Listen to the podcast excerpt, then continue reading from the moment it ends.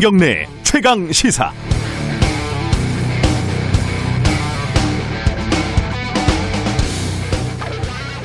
저희 집에 있는 딸 아이 같은 반 친구가 코로나에 확진이 됐습니다. 그래서 같은 학년 그리고 같은 층을 트는, 쓰는 다른 학년 학생 전원이 진단 검사를 받았다고 하네요. 만약에 우리 애가 양성이 나오면 일단 주말에 지난 주말에 김장을 하면서 만난 외가 쪽 친척들 뭐 겸사겸사 저녁을 먹은 친할머니 연로하신 분들도 많이 만나가지고 이 걱정이 굉장히 컸습니다. 당연히 저도 문제가 생길 거고 만약 그렇게 되면은 여기 최강시사 라디오 제작진들 지금 옆에 있는 맨날 보는 민동기 기자 이 출연자들 뭐 지금 제가 회사에 출근하는 뉴스타파 동료들 이 출연자들이 다니는 국회 다른 언론사 출입처들 말 그대로 이 대형 참사가 아닐 수 없었습니다. 다행히 음성이 나왔고 저는 어제 하루 방송을 못한 걸로 마무리하고 오늘 무사히 방송에 다시 나올 수 있게 됐습니다. 하지만 끝은 아닙니다. 같은 반 학생들 전원 자가격리 2주에 들어갔습니다. 애가 집에서 24시간을 보내야 되니까 부모 중에 한 명이라도 또 있어야 되잖아요. 돌봄 도우미 도 불가능한 상황이고 급한 대로 부모가 이제 휴가를 내서 앞으로 2주를 버텨야 합니다. 이 코로나라는 놈이 우리의 일상을 이렇게 마구 휘젓고 흔들어 버리죠. 이 하루 확진자가 600명에 육박을 하고 있는데 이 공포스러운 상황에 이 잠깐 언저리에만 스치고 지나갔을 뿐인데 이 정도입니다. 코로나 이놈이 우리의 작은 일상을 넘어서 우리 사회 전체, 나라 전체를 뒤흔들 수도 있는 상황인데 오늘 금요일 그리고 이번 주말 걱정이 큽니다. 11월 27일 금요일 김경래 최강 시사 시작합니다.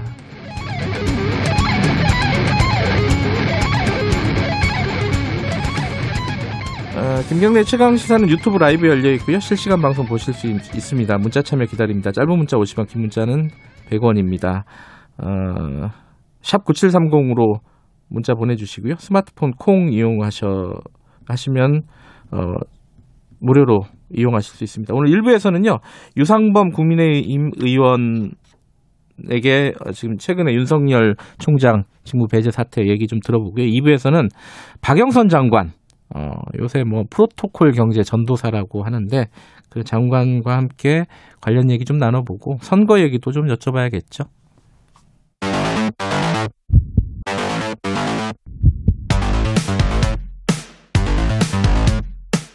오늘 아침 가장 뜨거운 뉴스 뉴스 unboxing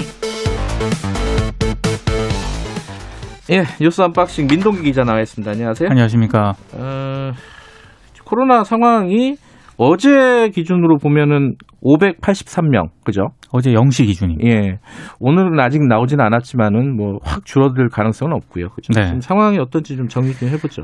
일단 하루 신규 확진자가 500명대로 발생을 한 게요. 네. 1차 유행이 한창이던 지난 3월 6일 이후 약 9개월 만입니다. 네. 서울에서도 국내 코로나19 유행 이후 역대 최고치인 213명이 발생을 했는데요. 네. 아무래도 가장 큰 이유는 일상 공간 곳곳에서 50명이 넘는 확진자가 무더기로 나오는 집단 감염 사례가 계속 발견이 됐기 때문입니다. 예. 확진자 한 명이 몇 명의 감염자를 만들어내는지 보여주는 감염 재생산 지수도 2를 넘어선 그런 아? 상황인데요. 그렇습니다. 어, 이게 2를 넘으면은 이제 확산이 되고 있다는 거잖아요. 그렇습니다. 예. 그래서 좀 심각한 상황인데요. 일단 정부는 사회적 거리두기 상향 효과가 나타나기 전인 다음 달 초까지는 하루 신규 확진자가 한 400명에서 많게는 600명씩 나오는 추세가 계속 될 것으로 전망을 하고 있습니다. 음, 이게 지금 상황에서는 뭐 확 줄어들 가능성은 없고 지금 관리해야 되는 상황 아니겠습니까? 그렇습니다. 그렇죠? 예. 음, 지금 이게 1차, 2차, 3차 유행 정도로 지금 보고 있는 거고. 네. 어, 지금 어 제일 중요한 것은 치료자들 병실이 부족하다. 이런 얘기들 나오고 있는데요. 그러니까 어제 0시 기준으로 격리 치료 중인 코로나19 확진자가 4,853명이라고 일단 방역대책본부가 밝혔거든요. 네. 어, 지난 2차 유행 때 격리 치료자 수준을 이미 넘어선 그런 상황이고요. 네. 일단 확진자가 꾸준히 발생할 것으로 예상이 되기 때문에 의료 시스템의 과부하가 걸릴 것이다 이런 우려가 나오고 있고요. 네. 또 다른 우려는 이 중환자 병상이 지금 부족하다는 점인데요. 최근 일주일간 위중 중증 환자가 80명에서 90명 사이를 계속 왔다 갔다 하고 있거든요. 네. 지금 중환자 중증 환자를 전담으로 치료할 수 있는 병상이 전국에 75개인데 수도권에는 46개가 남은 그런 상황입니다. 지금 이제 2차 1차가 이제 신천지 관련된 그렇죠. 거였고요. 2차가 이제 8.15 집회 네. 뭐 이런 관련된 건데 2차 숫자는 이미 넘어선 거고. 이미 넘어섰어요. 그죠? 1차 숫자에 근접하고 있는 상황이라서 어, 2.5단계로 올려야 되는 거 아니냐, 뭐 이런 얘기들도 뭐 간혹 나오고 있는 것 같아요, 그죠? 정부 입장은 뭐 그렇지는 않죠. 정부 입장은 일단 확진자 대부분이 수도권에 몰려 있기 때문에 예, 전국 2단계 상향이라든가 수도권 2.5단계 상향 없이 다음 주까지는 현재 수준으로 방역을 진행하겠다 음. 이런 입장인데요. 네, 다만 국방부 같은 경우에는 다음 달 7일까지 모든 부대에 군내 거리두기 단계를 2.5단계로 격상한다고 밝혔습니다. 아, 다른 얘기 좀 알아보죠. 어, 검사들, 그러니까 이게 윤, 윤석열 총장을 어, 직무 정지시키고 지금 이제 감사를 진행하고 있지 않습니까? 네. 어, 징계위원회 같은 것들이 열릴 예정인데 이 일선 검사들이 반발하고 있다. 뭐 이게 성명 같은 것들을 계속 내는 모양이에요. 그러니까 전국 고검장 6명이 검찰 내부 게시판에 윤 총장에 대한 직무 정지를 제고해 달라 이런 성명을 올렸는데요. 음. 고검장들. 예. 고검장 전원이 단체 성명을 내놓은 건 이번이 처음입니다. 예. 그리고 이제 일선 지검장 17명도 역시 이제 비슷한 취지의 그 성명을 그 내부 게시판에 올렸고요. 네. 이 다만 지검장 성명에는 이성윤 서울중앙지검장하고요.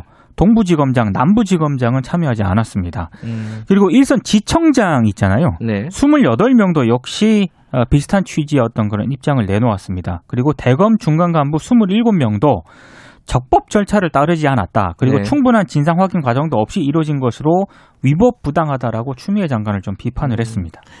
뭐 이른바 그 밖에서들 얘기하는 그 추미애 장관과 지금 같이 일을 하고 있는 그 측근이라고도 불리고 뭐 네. 이런 사람들 몇 명을 제외하고는 간부급들은 이미 아, 이- 다 이제 상당수가 지금 지금 상황에 대해서 비판적인 시각을 그렇습니다. 성명을 냈고 평검사들도 많이 움직이는 것 같아요. 일단 부산지검 동부지청이 지난 25일 입장을 내놓았고요. 예. 역시 비판적인 입장이고 어제는 중앙지검, 동부지검, 뭐 대구, 춘천, 의정부, 대전, 광주, 수원, 청주, 울산지검 등에서 평검사 회의를 열었는데요. 네, 역시 추미애 장관에게 윤 총장 직무정지 철회 또는 재고를 요청을 했습니다. 네, 뭐 서울중앙지검 부부장 그 검사들도 입장을 내놓았고 어, 어제는 오후에는 뭐 부산지검, 서울 서부지검 부장 검사들도 역시 윤 총장을 지지하는 글을 게시를 했습니다. 네.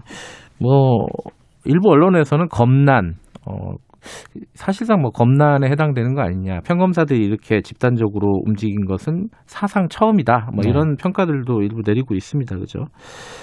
어, 이 와중에 이제 지금 이제 징계가 시작이 되고 있- 절차가 이제 시작이 되고 있는데 윤석열 총장이 관련된 어 뭐죠? 판사 사찰 문건이라고 해야 되나요? 네. 사찰 의혹 문건이라고 해야 되나요? 의혹 문건이라고 예. 해야겠죠. 그 문건들을 좀 공개를 했습니다. 내용이 어땠습니까? 그 7장 분량인데요. 예. 13개 재판부 37명의 판사 정보가 담겨 있습니다. 네. 그러니까 뭐 출신, 주요 판결, 세평 이런 항목으로 나뉘어서 기록이 되어 있는데 뭐 대충 이런 내용입니다. 한 판사에 대해서는 행정처 2016년도 무리 야기 법관 리스트 포함 이런 내용이 적혀 있고요. 2015년 휴일 당직 이 전날 술을 마시고 다음날 늦게 일어나 당직 법관으로서 영장 신문 길에 불출석, 언론에서 보도 이런 내용도 기재가 되어 있고요. 네.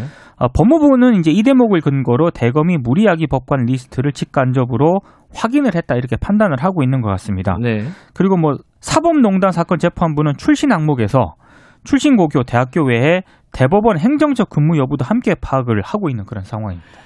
뭐 정치적인 성향, 성향을 좀 파악하려고 했던 그런 내용들 좀 있어요. 그죠? 그 이제 특수공안 사건 담당 재판부 판사들에 대해서 이제 그런 내용이 포함되어 있는데요. 네. 특히 뭐 검찰에 적대적이지 않다. 네. 여론이나 주변 분위기에 영향을 많이 받는다. 한 배석 판사에 대해서는 대학 재직 시부터 농구 실력으로 유명하다. 이런 내용까지 농- 적혀 있다고 합니다. 농구 실력까지 왜 왜 이런 것들을 파악했는지 를 모르겠어요. 그러니까요. 일단 뭐 그것까지는 그런데 왜 이거는 지금 어, 윤 총장 측에서 윤석열 총장 측에서 공개를 한 거잖아요. 네. 그왜 공개했을까요 이거를? 공개하면서 내세운 이유가요. 예. 부정확한 보도나 불필요한 의혹 제기 때문에 정확한 사실관계를 밝힐 필요가 있다면서 음. 문건 일부를 공개를 했습니다. 네. 그리고 이제 그러면서 이게 대부분 언론 등에 공개된 자료이기 때문에 사찰이 아니다 이렇게 주장을 별거 하고 아니다 이런 차원에서 공개를 했다는 거죠. 그렇습니다. 그죠? 예. 윤 총장 측은 이제 그렇게 별거 아니다라고 얘기를 하고 있는데 예. 법무부 입장은 전혀 다릅니다. 일단 음. 주요 판결 분석 등 이런 내용들은 네. 재판에 영향을 미치고 있는 방향으로 악용될 수 있는 민감한 개인정보다라는 게 법무부 입장이고요. 네. 특히 우리법 연구의 출신이라는 이유로 공격을 당하기도 했는데 네. 이건 악용이 된 것으로 의심되는 사례가 있다. 매우 중대한 범죄라고 판단을 했다고 법무부가 또 입장을 밝혔습니다. 참 보면서 되게 그 뭐랄까 재밌는 표현이라고 해야 되나요? 네. 우리 법 연구의 출신이나 공정하다 뭐 이런 표현이 네. 있더라고요. 예. 인식이 어뭐 인식의 단면을 보여주는 거겠죠. 그러니까 우리 법 연구에 대해서는 네. 어, 굉장히 좀 부정적인 시각이. 팽배해 있는 것 같아요. 어, 거기 출신인데 합리적이다. 어, 합리적이다. 네. 어, 그, 그 속엔 뭐 많은 의미가 좀 들어가 있는 게 아닌가. 어쨌든 지금 진행이 되고 있고 징계위원회 소집하고 뭐 이렇게 앞으로 절차들을 밟아 나가겠죠. 네. 근데 이 와중에 국회에서는 지금 공수처법 원래 이뭐 개정을 하겠다 그 추천위가 제대로 안 되면은 네. 민주당이 그런 입장이었는데 이거는 좀 들어갔어요. 다음 달 9일 본회의에서 처리될 가능성이 높은 그런 상황인데요. 예. 일단 직무 배제 그 조치 이후에 분위기가 조금 바뀐 것 같습니다. 예. 일단 추 장관의 조치가 당하고 사전 교감이 없었다라는 그런 얘기도 나오고 있고요. 음. 당 내부에서도 좀 반대 의견이 나오고 있는 그런 상황이거든요. 네. 그러니까 이런 상황에서 법 개정안을 단독으로 처리하면 부담이 좀 있는 데다가 음. 아, 지금 뭐 숨고르기에 나선 것으로 풀이가 되고 있는데요. 근데 통과는 될것 음. 같습니다. 약간 이제 숨고르기에 들어간 그런 상황인 것 같은데요. 알겠습니다. 이 관련 얘기는 오늘 야당 입장을 좀 들어보는 시간, 어, 뉴스 언박싱 끝나면은 가져보도록 하겠습니다. 오늘 브리핑 여기까지 하죠.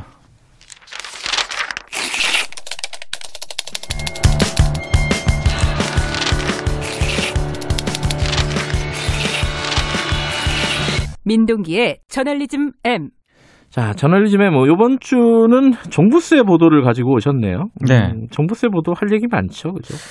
경제지하고 보수 언론이 종부세 폭탄론을 좀 들고 나왔는데요. 네. 뭐 어제 오늘 일은 아닙니다. 예. 근데 마치 이게 이제 공식이 된 것 같은데 이 종부세라고 하는 게 고액 부동산 보유자에게 부과하는 그런 세금이잖아요. 예. 근데 정, 정말로 그럼 종부세 폭탄론이 현실을 제대로 반영하고 있는가? 예. 이걸 한번 좀 따져봤습니다. 노무현 정부 때 이제 종부세 도입했을 때요. 네, 그때도 이런 비슷한 제가 어, 보도를 했었던 것 같아요. 거의 비슷합니다. 예, 네. 그때도 모든 언론들이 거의 대부분의 언론들이 이게 폭탄이다. 네, 아, 진짜 폭탄인지 한번 좀 따져보죠. 이게, 어, 굉장히 오래된 얘기라서 뭐, 비슷비슷한 보도들이 많은데 좀 몇 개를 골라오셨네요. 그러니까 두 기사를 가져왔는데요. 예, 이건 이제 뭐, 이 두 기사가 제일 잘못했다기보다는 뭐, 전형적이라서. 전형적인 예, 겁니다. 예. 일단 매일경제 11월 20일자 이면에 실린 기사인데요. 예. 기사 제목이 강남직 가진 연봉 1억 김 부장 예. 5년 후 소득 절반은 종부세로 이런 제목입니다. 어, 뭐, 한 천문- 5천만 원이 종부세가 된다, 이런 뜻이겠네요. 그런 의미인데요. 예. 첫 문장이 이래요. 종부세 공포가 서울 강북, 강북 아파트로 확산하고 있다. 네. 마포구와 성동구 등 강북 지역 1주택자는 올해 첫 종부세 부과 대상자가 됐고 다음 주부터 고지서를 받게 되면 세금 폭탄을 체감하게 된다. 이런 내용이 기사 첫 문장에 등장을 하고 있습니다. 음. 종부세 공포가 확산하고 있다. 그러니까 매경 코, 로나 코로나 같은데, 이거는? 그러니까 매경 기사만 보면 예. 그집 가진 사람 상당수가 세금 폭탄을 맞는 것처럼 보이거든요. 예. 근데 이게 좀 거리가 있습니다, 현실하고. 예. 그러니까 지난해 기준으로 종부세 대상자가 전국에 집 가진 사람의 3.6% 정도거든요. 그렇죠. 올해에는 1% 정도 된다는 그런 얘기도 지금 나오고 있는데요. 네. 이 가운데서도 1주택자 종부세 기준인 공시가격 9억 이상의 집의 90%는 대부분 서울에 집중이 되어 있고요. 네. 그 중에서도 종부세를 많이 내야 하는 곳은 강남 3구의 고가 아파트가 대부분입니다. 그렇죠. 그러니까 일부 언론이 보도한 과다한 종부세 1주택자들은 대부분 크게 해당 사항이 없다는 그런 얘기죠. 음. 근데 아까 강남 사는 김 부장이라 했는데 김 부장 얘기는 안 나오는 모양이에요. 그 강남 김부장 사연이 등장할 줄 알고 제가 기사를 쭉 읽어봤는데 그 사연이 안 나왔습니다. 어디 갔어? 김 부장 어디 갔어, 이게? 제목에만 등장을 어, 해서 아 연봉 1억 원 김 부장은 어 하나의 상징인 것 같습니다. 네. 참, 아, 어쨌든 알겠습니다. 이게 좀 과장된 측면들이 좀 있, 죠 분명히. 이게 예. JTBC가요 예. 이 보도를 어느 정도 좀 팩트 체크를 했는데요. 네. 어, 84제곱미터 시세 30억인 서초구 아파트 같은 경우에는 올해 네. 종부세가 494만 원이라고 보도를 했습니다. 예. 근데 같은 면적의 17억짜리 마포구 아파트하고요. 예. 15억짜리 강동구 아파트 같은 경우에는 올해 처음으로 종부세 대상이 됐는데 네. 각각 26만 2천 원, 10만 1천 원을 고지받았다라고 보도를 했거든요. 아하. 이게 과연 종부세 폭탄으로 볼 수 있는가? 이건 좀 음. 고민을 해봐야 될 것 같습니다. 아, 10만 원짜리 폭탄도 있죠. 이거 약간 폭죽 같은데 폭죽. 네. 자, 두 번째 보도는 어떤 겁니까? 중앙일보가 24일자 일면에 보도한 기사인데요. 기사 제목이 종부세 폭탄 고지서가 날아왔다. 목동 60대 7배 뛰었다. 아, 기억나요. 제가 이게 얼마 전에 오프닝에서 썼던 네. 그 기사네요. 예. 근데 이 여기서는 양천구 목동에 사는 박모 씨 부부가 등장을 하는데요. 예. 아파트 외에 아내 명의로 아파트 한 채를 더 갖고 있다고 합니다. 아파트가 두 채인 집이에요, 이 집이. 두 채예요. 예. 임대료 받아서 노후 생활비로 쓸 요량으로 퇴직금을 털어서 이제 가- 장만을 했다라고 하는데 예. 수입이 전혀 없는 상황에서 예상치 못한 큰 지출에 당혹스럽다라는 그런 음. 내용이 포함되어 있습니다. 예. 하지만 그 추가적인 아파트는 어, 팔지 않고 있는 거죠, 지금. 그죠? 그렇죠. 예. 예. 뭐 어떤 문제가 있을까요? 일단 세법상요. 예. 이 민중의 소리가 이 중앙일보 기사를 잘 비판을 했던데 네. 아무리 주택 부자라도 전년 대비 올해 종부세가 최대 3배 이상 오르지 않게 제한을 하고 있거든요. 아. 그러니까 올해 세 부담이 30만 원 정도밖에 안 되고요. 예. 그 이상 금액은 제외하고 고지서를 발송을 하게 돼 있습니다. 네. 그러니까 과연 실제로 이런 부부가 존재하는가 이런 지금 의혹도 제기가 되고 있고요. 상상의 박씨 부부일 수도 있지만. 여, 근데 음. 여기서도 전제 조건이 있어요. 음, 이들 부부가 소유한 주택이 작년과 같아야 한다는 그런 점이거든요. 네. 만약에 올해 더 비싼 집으로 이사를 했거나 예. 집을 한 채 더 샀다면 그에 따른 종부세는 추가 부담을 하는 게 당연합니다. 예. 근데 지금 중앙일보 같은 경우에는 이런 내용에 대한 자세한 설명이 없고요. 단지 종부세를 더 많이 냈다. 음. 폭탄이 현실화가 됐다. 이런 내용만 지금 포함이 되어 있거든요. 물론 이제 1주택자들 오래 거주했던 고령자들에게 부담이 되는 건 사실일 겁니다. 아, 이 그렇죠. 부분은 이 부분에 대한 어떤 정책적인 고려 같은 것들은 좀 생각을 해볼 필요는 있겠지만 좀 과장돼 있다. 네. 지금 같은 경우도 양도세 때문에 다른 아파트를 못 판다는 건데 이 그렇죠. 박씨 집안은 네. 그 양도세가 많다는 말은 시세 차익이 많다는 말이잖아요. 거꾸로 얘기하면 굉장히 크다는 그런 얘기고요. 그러면 파는 게 맞죠, 사실은. 그렇습니다. 그죠? 예. 그리고 1주택자라도요. 예. 오래 거부하면은 거주를 하게 되면 종부세 감면 받거든요. 예. 뭐만 60세 이상이거나 한 집에 5년 이상 거주하면 70% 한도에서 종부세 감면 받을 수가 있습니다. 네. 나이 많을수록 집을 오래 가지고 있을수록 더 깎아주거든요. 근데 이런 내용은 언론 보도에서 잘 언급이 안 됩니다. 그 김원장 KBS 기자가 페이스북에 종부세 보도를 비판을 했는데 이런 내용이 있더라고요. 부동산을 수백억 소유한 언론사 회장님이나 대표이사는 이맘때 종부세에 잔뜩 화가 나 있다. 이들의 분을 삭혀줄 기사를 써야 한다. 이런 내용이 뭐, 들어 있는데 다 그렇지는 않겠죠. 저 역시 모든 기자가 이런 네. 뭐 때문에 이런 이유 때문에 종부세 기사를 쓰지는 예. 않으리라고 생각을 하는데요. 근데 매일 아침 7, 80억 아파트 갖고 있는 분들 걱정 좀 그만하라. 음. 이 내용은 어, 기자들이 좀 귀담아 들을 필요가 있는 것 같습니다. 그러니까 이분들이 저번에 저도 말씀드렸지만 너무 언론에서 과대대표되고 있다. 네. 뭐 이런 생각은 계속해서 듭니다. 여기까지 듣죠. 고맙습니다. 고맙습니다. 뉴스 언박싱 저널리즘 M 민동기 기자였고요. 지금 시각은 7시 38분입니다. 최강 시사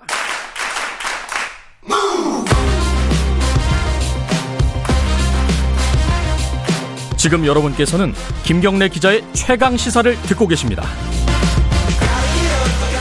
네, 윤석열 검찰총장 직무정지 관련된 어, 얘기를 가지고 정치권이 지금 시끄럽죠. 어, 오늘은 국민의힘 얘기 좀 들어보겠습니다. 유상범 의원 연결돼 있습니다. 안녕하세요. 네, 반갑습니다. 의원님은 저기 법사위에 계시잖아요, 그죠? 네, 그렇습니다. 예.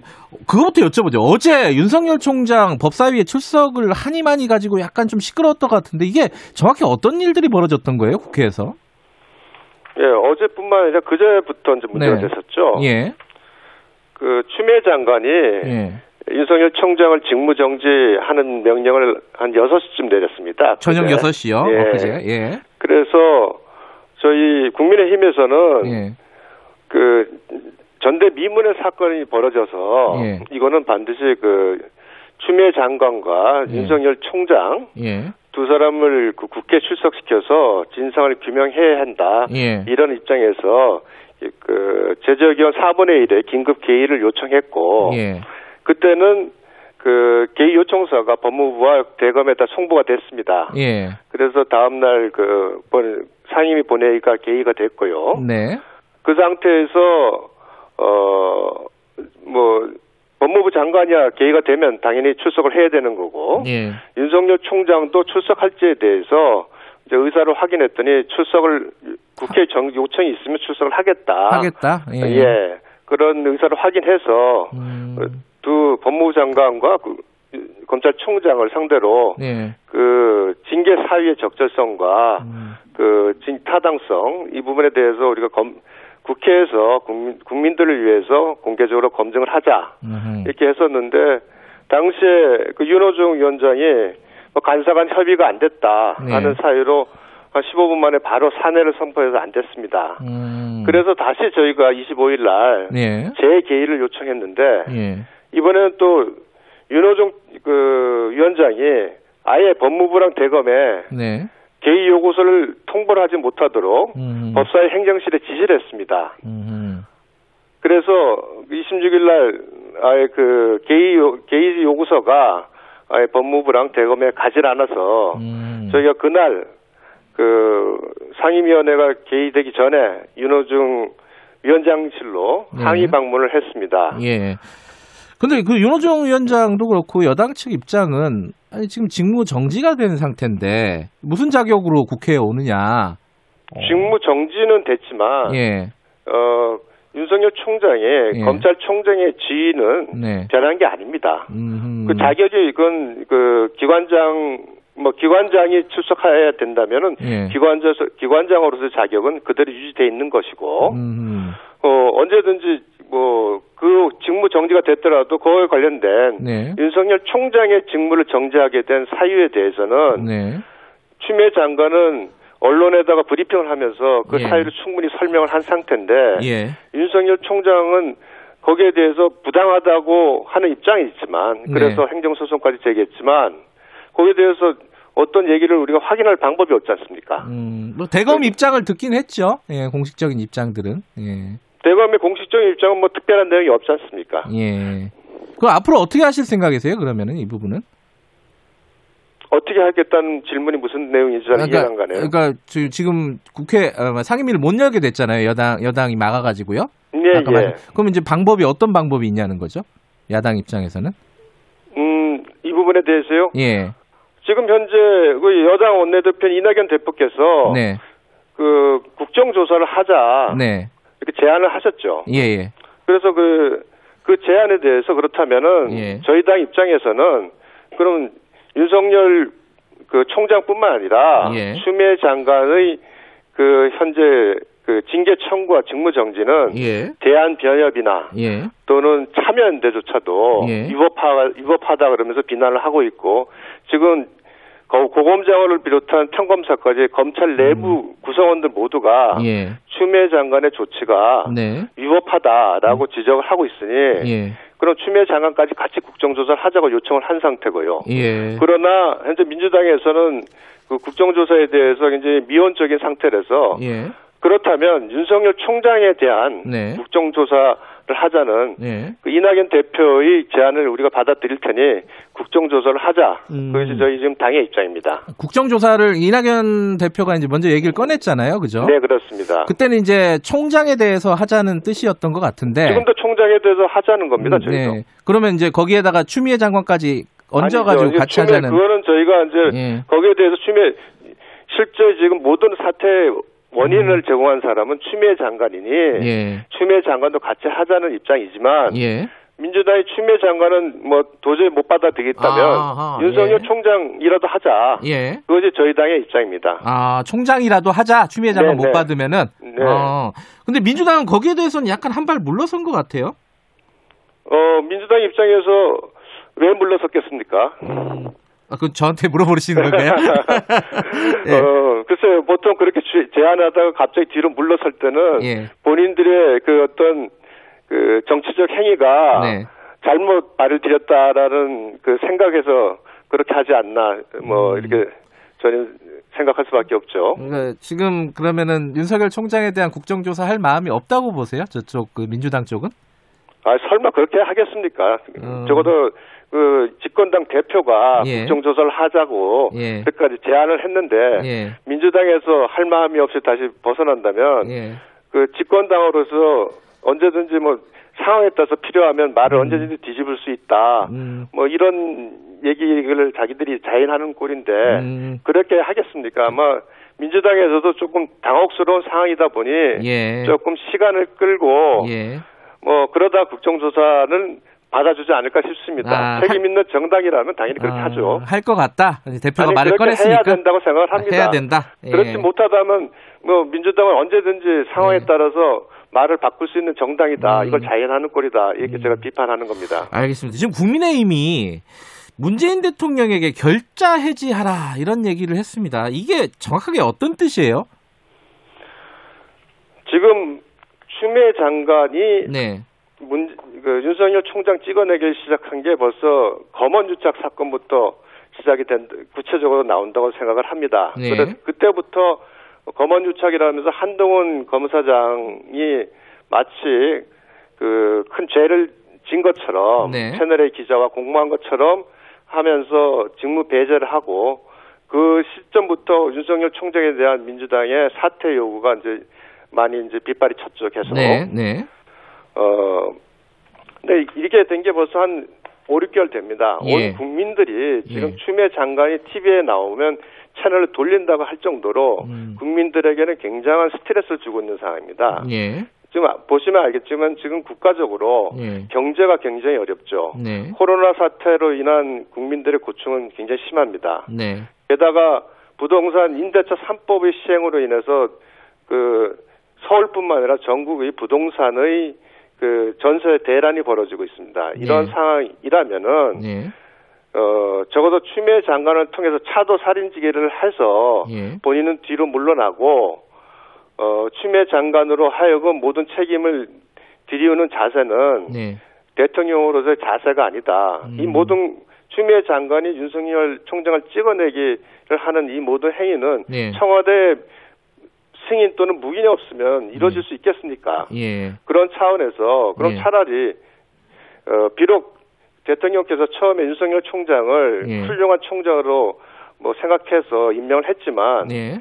뭐 도저히 받아들일 수 없다면 대통령이 책임지고 음. 윤석열 총장에게 사퇴를 요구하는 것이 맞지. 음. 본인은 뒤에 빠지고 추미애 장관을 내세워서 차도 네. 살인지게로 모든 이제 책임을 예. 결- 나중에 그 법적 책임은 추미애 장관에게 미루는 이것은 대통령으로서는 적절치 않다. 음. 그리고 대통령이 결국 국정의 최종 책임자니 본인이 책임을 지고 이걸 해결하는 게 맞다. 이것이 음. 국민의힘의 뜻입니다. 그러니까 결자 해지라는 뜻이 네. 어, 국민의힘에서 추미애 장관의 어, 교체 뭐 이런 걸 요구하는 게 아니라 윤석열 총장을 해임하라 이런 뜻으로 받아들이면 되는 건가요? 그러니까 윤석열 총장을 해임하지 않는다면 음. 추미애 장관을 교체하라는 겁니까? 그러니까 아. 차라리 윤석열 총장을 해임하려면 대통령이 나가서 예. 직접 나서서 해임을 하고 예. 그걸 못할 거라면은 예, 예. 추미애 장관의 그 칼을 빌려서 할 게 아니라 음. 어, 본인 스스로 추미애 장관을 그 해임시킴으로써 윤석열 예. 총장의 그 어떤 그 해임을 음. 아까 죄송합니다. 해임 윤석열 총장을 해임하지 못할 거라면 예. 추미애 장관을 교체시킴으로써 네, 네. 국가적 혼란을 예. 막아야 된다 이런 얘기입니다. 알겠습니다. 무슨 뜻인지 알겠고요. 그리고 또 하나가 이- 이건 좀 여쭤봐야 될 것 같아요. 지금 이제 징계 사유로 여섯 가지를 내놨는데 뭐 다른 네. 것들은 예전에 많이 나왔던 얘기인데 예, 예. 법- 법관 사찰 문제 요거는 이제 어제 보니까 윤석열 총장 측에서 문건을 공개해 버렸어요. 네, 네. 근데 뭐 이게 판사들의 뭐 저기 뭐 농구 잘하는 거 뭐 어디 정치적인 성향이 어떤 거 이런 것까지 약간 시시콜콜하게 적혀 있더라고요. 네, 요 네. 부분은 어떻게 보십니까? 그걸 이제 불법 사찰이라는 프레임을 씌웠는데요. 예, 예. 저도 놀랐습니다. 음. 적어도 징계를 요청하려면 예. 그동안 핵심 모든 그, 그 문제점이라고 지적했던 부분을 가지고 징계를 요청하면은 이해가 갑니다. 예. 즉뭐 라임 옵티머스의 검사 비리 뭐 묵인 의혹 네. 또 특활비 뭐 주머니 돈 사용 의혹 이런 것도 징계 사유라고 본인이 감찰까지 지시를 했지 않습니까? 예. 근데 그건 싹 빠져 있고 음. 지금까지 드러나 있지 않던 갑자기 뭐 불법 사찰 이렇게 나왔는데요. 네네. 그 우병우 전 민정수석 판결 내용이 되면 불법 사찰이 되려면은 네. 정보 수집 목적이 불법적이어야 되고 예. 그 개인적 이득을 취득하거나 뭐 어떤 반대 입장을 탄압한다든가 예. 같은 목적성이 있어야 되고 예. 또 하나는 그 공무 수집 행위가 공무원의 직무 범위에 포함되지 않아야 된다. 네. 이렇게 지금 규정을 하고 있고요. 예. 그 박주민 의원도 왜 김태호 전 수사관이 2018년에 환경부 블랙리스트 뭐그 사찰 의혹 폭로한 적이 있, 지 않습니까? 예.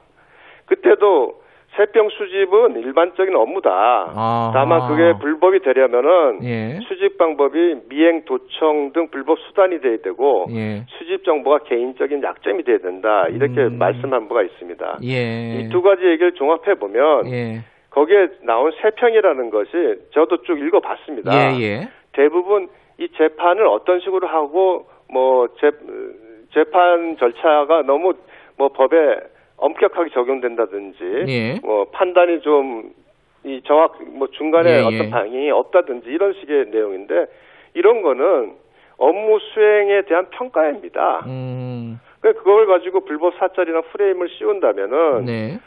어 이거는 결국은 제가 판단할 때는 예. 어, 윤석열 총장이 그 추미애 장관의 직, 그 직무 정지를 수기, 저, 수긍하지 않을 테고 예. 그렇다면 결국 법적으로 대응한다. 네. 그럴 때 이, 윤석열 총장이 과거 사법농단 수사를 함으로써 네. 법원 판사들의 굉장히 그 윤석열 총장에 대한 반감이 있는 걸 잘 알고 있습니다. 음. 그래서 법적으로 대응을 할때 네. 사실은 그 윤석열 총장의 어떤 그런 부분을 법원의 그런 부분을 네. 활용하라는 의도를 가지고 있다고 보고 있습니다. 예, 예. 그렇지만 지금 현재 아시다시피 대한 변혁도 그렇고요. 또 친여 성향이라는 참여연대조차도 예. 추미애 장관의 조치는 명확 불법이라고 강하게 비난하고 있고 알겠습니다. 네, 그러면 그런 뭐- 부분이 다 있어서 그 용인할 만한 수준이라고 생각하신다는 거죠? 그 불법 사찰이라는 의혹에 받고 있는 문건을 보니까. 그죠? 그 세평의 내용이 예. 대부분 재판 성향이 어떻다에 대한 음. 평가입니다. 예. 그러면 검사가 판사가 중요한 사건을 맡는 판사의 재판 성향에 대해서 네. 어떤 내용인지 알아보는 거는 음. 뭐 맞선 보는데 상대방이 누구냐 그거 알아보는 거랑 똑같죠. 네. 알겠습니다. 사찰입니까? 오늘 여기까지 듣죠. 고맙습니다. 네, 고맙습니다. 예, 국민의힘 유상범 의원이었고요. 1부 여기까지 하고요. 2부에서는 박영선 장관 만나봅니다. 프로토콜 경제 얘기 그리고 선거 얘기 다 여쭤보죠. 잠시 후 8시에 뵙겠습니다.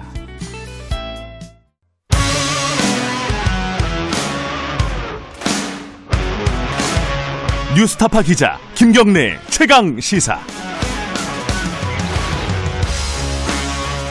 네, 김경래 최강 시사 2부 시작하겠습니다. 어, 비대면 사회, 그 코로나로 비대면 사회가 이제 강화되면서 플랫폼 경제가 굉장히 규모가 커지지 않았습니까? 우리 뭐 느끼죠. 뭐 배달 앱 사용하고 뭐 네이버나 포털의 힘은 점점점 강해지고 있고 그리고 최근에 생각해 보면요, 뭐 타다 논쟁도 있었고 플랫폼 노동자들 처우 문제도 있었고 뭐 배달앱 수수료 문제는 계속 진행 중이고 이런 문제에 대해서 해법을 내놓으신 분이 있습니다. 프로토콜 경제로 이것들을 해결할 수 있다. 어, 중소기업 벤- 어, 중소벤처기업부 박영선 장관이 계속 얘기하고 있는 부분인데 근데 프로토콜 경제 좀 어렵습니다. 그죠? 오늘 좀 쉽, 쉽게 한번 설명을 좀 들어보는 시간을 가져보려고 합니다. 박영선 장관님 연결되어 있습니다. 안녕하세요. 네, 안녕하세요. 예. 아, 이거 어렵습니다. 프로토콜 경제. 이거 쉽게 좀 설명해 주실 수 있나요? 이게 저도 어, 인터뷰 네. 때문에 막 찾아보니까 네. 감이 가물가물 하더라고요. 뭔가 좋은 것 같긴 한데 뭔지 잘 모르겠어요. 설명 좀 해주세요. 지금 플랫폼 경제를 조금 전에 아주 잘 설명을 예. 해주셨는데요. 예. 그 플랫폼 경제가 그 가지고 오는 어 이제 그 폐해 네. 예를 들면 플랫폼 사업자가 모든 데이터를 독점을 하고 음흠. 모든 거기서 이- 발생하는 이익에 대한 규칙을 정하는 것에 대해서 네. 아 이게 좀 문제가 있다. 아, 음. 이렇게 해서 이거 우리 해결할 방법이 없을까? 네. 그러니까 예를 들면 어, 지휘자만 이득을 취, 취득하고 네. 연주자들한테는 골고루 이익이 도달하지 음. 않는 문제라든가 예. 이제 그래서 이제 나온 것이 바로 어, 프로토콜 경제입니다. 예. 이제 이 프로토콜 경제는 조금 그 용어가 익숙치 않아서 그러니까요. 어, 예. 그렇긴 한데 어, 이제 규약이란 뜻이죠. 음, 규칙, 네. 규약. 예. 그래서 그 예를 들어서 이제 우리가 이 프로토콜 경제가 이제 돌아가려면 블록체인 기술이 기반이 돼야 하는데요. 네. 점점 이- 어려워지고 있습니다. 아, 예. 어쨌든 예. 네 블록체인 기술을 기반으로 해서 예. 그 어떤 하나의 플랫폼에 들어온 사람들이 음. 어, 서로 규약을 정해서 어, 우리가 이것은 좀 이렇게 이렇게 나눠서 하면 좋지 않겠냐 하는 음. 탈독점화, 탈중앙화를 한번 시도해보자 네. 이런 것입니다. 예. 근데 실질적으로 지금 이것이 시도가 되고 있습니다. 어, 그걸 설명해 주시면 좀 쉬울 것 같아요. 실질적으로 어떤 부분들이 지금 진행되고 있는 건지. 네, 예를 들어서요. 예. 보이스루라고요. 보이스루? 그 예. 번역을 하는 스타트업이 있습니다. 예. 이게 유튜브에 올라온 그 동영상을 예. 전 세계적으로 보려면 음. 번역을 해야 되지 않습니까? 네. 근데 이 보이스루라는 회사는 실질적으로 번역가를 한 명도 고용하고 있지 않습니다. 오호. 그러니까 예. 전 세계에 그냥 흩어져 있는 거예요, 번역가들이. 음. 그래서 동영상이 올라오면 번역가들이 다 달라붙어서 네. 시간이 있는 사람들이 거기 번역을 합니다. 네. 번역을 하면 AI가 그 중에서 잘된 번역을 올려요. 음. 이제 이렇게 이제 운영을 하는데 네. 이렇게 운영을 하다 보니까 첫째 번역료가 굉장히 싸지고요. 예. 1분에 한 6천 원 정도 된다고 해요. 예. 네, 번역료가 굉장히 싸지고 그다음에 두 번째는 이제 만약에 번역이 잘못됐을 경우에 예. 그것도 서로 규약을 정해서 그, 예. 아, 그 안에 들어와 있는 사람들끼리 규약을 정해가지고 네. 번역료에 대한 그 배상 부분, 잘못된 오류에 대한 배상 부분도 다 정해져 있죠. 룰이 음. 규약이 정해져 있어서 네. 그러면 이 보이스루라는 회사는 무엇을 하느냐? 예. 이 번역가들한테 토큰을 나눠줍니다. 음. 그 토큰을 나눠줘서 그 토큰을 쌓 이제 그 모아갖고 번역가들이 이제 그거를 이제 자산 가치로 이제 만드는데요. 네. 그러면 이 토큰의 가치 를 어떻게 산정할 것이냐의 문제가 네. 있지 않습니까? 예. 여기에 이제 블록체인 기술이 들어가야 되는 것이고요. 음. 지역 화폐의 개념을 생각하시면 됩니다. 지역 상품권. 네. 그러니까 지역 상품권도 그 상, 상점에 가입한 사람들이 그 상품을 사고 그 상품권으로 물건을 사고 이렇게 하지 않습니까? 예. 그것처럼 여기에 들어온 사람들이 같이 이제 음. 그 가치를 나누는 거죠. 네. 이런 이제 이런 시스템으로 돌아가는 스타트업들이 이제 몇 여러 개가 생기고 있습니다. 음, 네. 그런데 이것이 이제 예를 들어서 조금 전에 설명하셨던 것처럼 예. 어, 배달 수수료 문제라든가 예. 이런 것을 해결할 수 있죠. 음. 그러니까 예를 들어서 배민에 들어와 있는 모든 소상공인들이 예. 그 안에서 규약을 정해서 배달 수수료를 이제 배민이 걷어만 가는 것이 아니라 예. 그 수수료가 과연 값이 적당한가도 정할 수가 있고요. 음. 또그 수수료에 따른 이익을 소상공인들에게 조금씩 공유할 수도 있는 거죠. 음. 이제 이렇게 하다 보면 우리가 많은 사회적 갈등을 풀 수 있지 않느냐 하는 음. 이제 이러한 어, 상황에 와 있는 것이고요. 예. 어, 얼마 전에 이제 그 며칠 전인데요. 네. 어, 미국의 SEC, 그러니까 증권거래위원회가요. 네. 어, 우버에 종사하는 네. 그 우버라는 것이 돌아가려면 이제 운전하시는 분들이 있어야 되잖아요. 예. 근데 그 우버에 종사하는 그 근로자들, 노동자들에게 현금 대신 어, 자산을 그 자산의 지분을 지분을 나누어 줄 수 있도록 보상금으로 네. 그것을 허락했습니다. 1년에 이제 한 15% 정도까지는. 예. 그럼 이것을 허락, 허락했다는 것은 결국 프로토콜 경제가 제도권 안으로 지금 들어오고 있다라는 음. 것을 의미하는 것입니다. 그러니까 지금 아까 말씀 지금 말씀하신 우버 같은 경우도 플랫폼이잖아요. 우버가. 그렇습니다. 근데 네. 이게 이제 플랫폼 플랫폼이 아니라 프로토콜로 이제 변환을 하려면은 뭐가 네. 바뀌는 것인지 그 말, 말씀하신 대로 거기에서 일하는 사람들이 자체적인 규약을 가지고 어, 서로 네. 경쟁하고 이런 것인지 그렇게 되는 네. 건가요? 그러면은? 그러니까 프로토콜 경제는 플랫폼 경제와 공존하는 것인데요. 아, 예. 예를 들어서 플랫폼 경제에서는 네. 어, 그 사업가가 예. 모든 것을 자기 일방적으로 데이터를 예. 독점을 하고 예. 거기서 모든 걸 그냥 혼자 결정하지 않습니까? 예. 그러니까 오케스트라에서 지휘자 마음대로 모든 것을 음. 하는 것이죠. 네. 그런데 프로토콜 경제가 되면 여기에 가입된 모든 사람들이 예. 모든 똑같은 그 장부를 다 볼 수가 있는 거죠. 예. 장부가 첫째 투명해지니까 예. 아 뭐가 어디서 어떻게 돌아가는구나. 아, 음. 이, 이 소상공인은 어 배민을 어, 하루에 몇 번을 사용하는구나. 이렇게 음. 많이 사용하는 사람한테는 예. 배민에서 수수료를 깎아준다든지 아니면 네. 여기에 따른 어떤 보상금을 준다든지 음. 이런 거를 다 한눈에 볼 수 있는 거죠. 음. 네. 투명하게 공개가 모든 정보들이 공개가 되는 상태 이걸 일단 그렇죠. 전제로 하는 거네요, 그죠? 그럼 그렇습니다. 예. 그래서 블록체인 기술이 필요하다는 겁니다. 음. 그러니까 블록체인, 블록체인 예. 기술이라는 것은 그 데이터를 저장하는 것을 분산하는 장치 있지 않습니까? 예, 예. 이 분산된 장치를 거기에 가입한 모든 사람들이 다 볼 수 있는 거니까요. 음, 근데 블록체인이라는 게 이제 비트코인 같은 암호화폐가 가능하게 한 기술이었잖아요. 그렇습니다. 네네. 근데 이제 아까 보, 보이스루라는 이제 번역 업체를 말씀을 하셨어요. 스타트업을. 근데 네. 그렇게 되면은 아까 잠깐 설명을 해주셨는데 이게 번역료가 낮아지면은 오히려 번역가들한테는 안 좋은 거 아닌가? 라는 생각이 그냥 단순하게는 언뜻 드는데 그런 건 아닌가요? 그렇지 않죠. 음. 그러니까 예를 들어서요. 예. 그 번역료가 번역료가 올라가면은요. 네. 특정 번역인 한 사람과 음. 그 사업자 한 사람이 이득을 취하는 거죠. 아하. 그런데 음. 모든 그 번역가들이 함께 일을 하면서 네. 어 거기서 잘된 채택된 번역 어 이 올라가고 거기에 네. 대해서 지불을 하고 그 음. 지불에 대한 값이 어느 정도로 규약이 정해져 있으면 네. 골고루 어, 혜택이 돌아가는 거죠. 음. 그래서 이것을 더불어 잘 사는 경제다 음. 이렇게 해석하시는 분도 계십니다. 음, 그러면은 지금 네. 플랫폼 경제의 이득을 보고 있는 플랫폼 사업자들이 있지 않습니까? 우리. 같으면 뭐, 어, 여- 뭐 우아한 형제들이라든가 뭐 이런 예. 어떤 그 네. 약간 독과점 형태의 지금 운영되고 있는 플랫폼 사업자들이 저항할 것 같은데 그렇게 가면 자기들이 갖고 있었던 이득들을 잊어버리 잃어버리게 되는 거잖아요. 그러나 이제 예. 프로토콜 경제가 만들어지기 시작하면 예. 플랫폼 경제에 가입했던 사람들이 탈퇴하기 시작하겠죠. 예. 그렇게 계속 혼자서 고집을 하면. 아하. 그러니까 현재는 예. 예를 들면은요. 예. 네이버다. 예. 그러면 네이버를 활용하는 사람들에게는 혜택이 돌아가지 않지 않습니까? 그렇죠. 그러니까 네이버의 주식을 가지고 있는 사람들한테만 혜택이 돌아갑니다. 음, 예.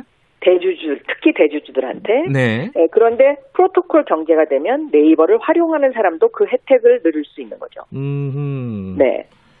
그렇기 때문에 그래서 저는 예. 어떤 경제라는 것은 완벽한 시스템이 없기 때문에 예. 항상 보완책이 나오게 되고요. 예. 그 보완책으로 프로토콜 경제가 지금 이제 시동을 걸기 시작했다. 음. 그래서 앞으로는 어, 플랫폼 경제와 프로토콜 경제가 공존하는 세상으로 갈 수밖에 없다. 음. 이렇게 생각하고 있습니다. 근데 사실 우리 사회 같은 경우에는요, 뭐 분야별로 조금씩 차이는 있지만 예컨대 타다가 도입될 때 논쟁을 생각해 보면은 플랫폼 경제로도 가기 힘든 어떤 사업 그 분야들이 있잖아요. 그렇습니다. 그러니까 이렇게 예. 이렇게 약간 좀 격차들이 좀 있는데 이 부분 이런 부분들은 좀 고민이 되실 것 같아요.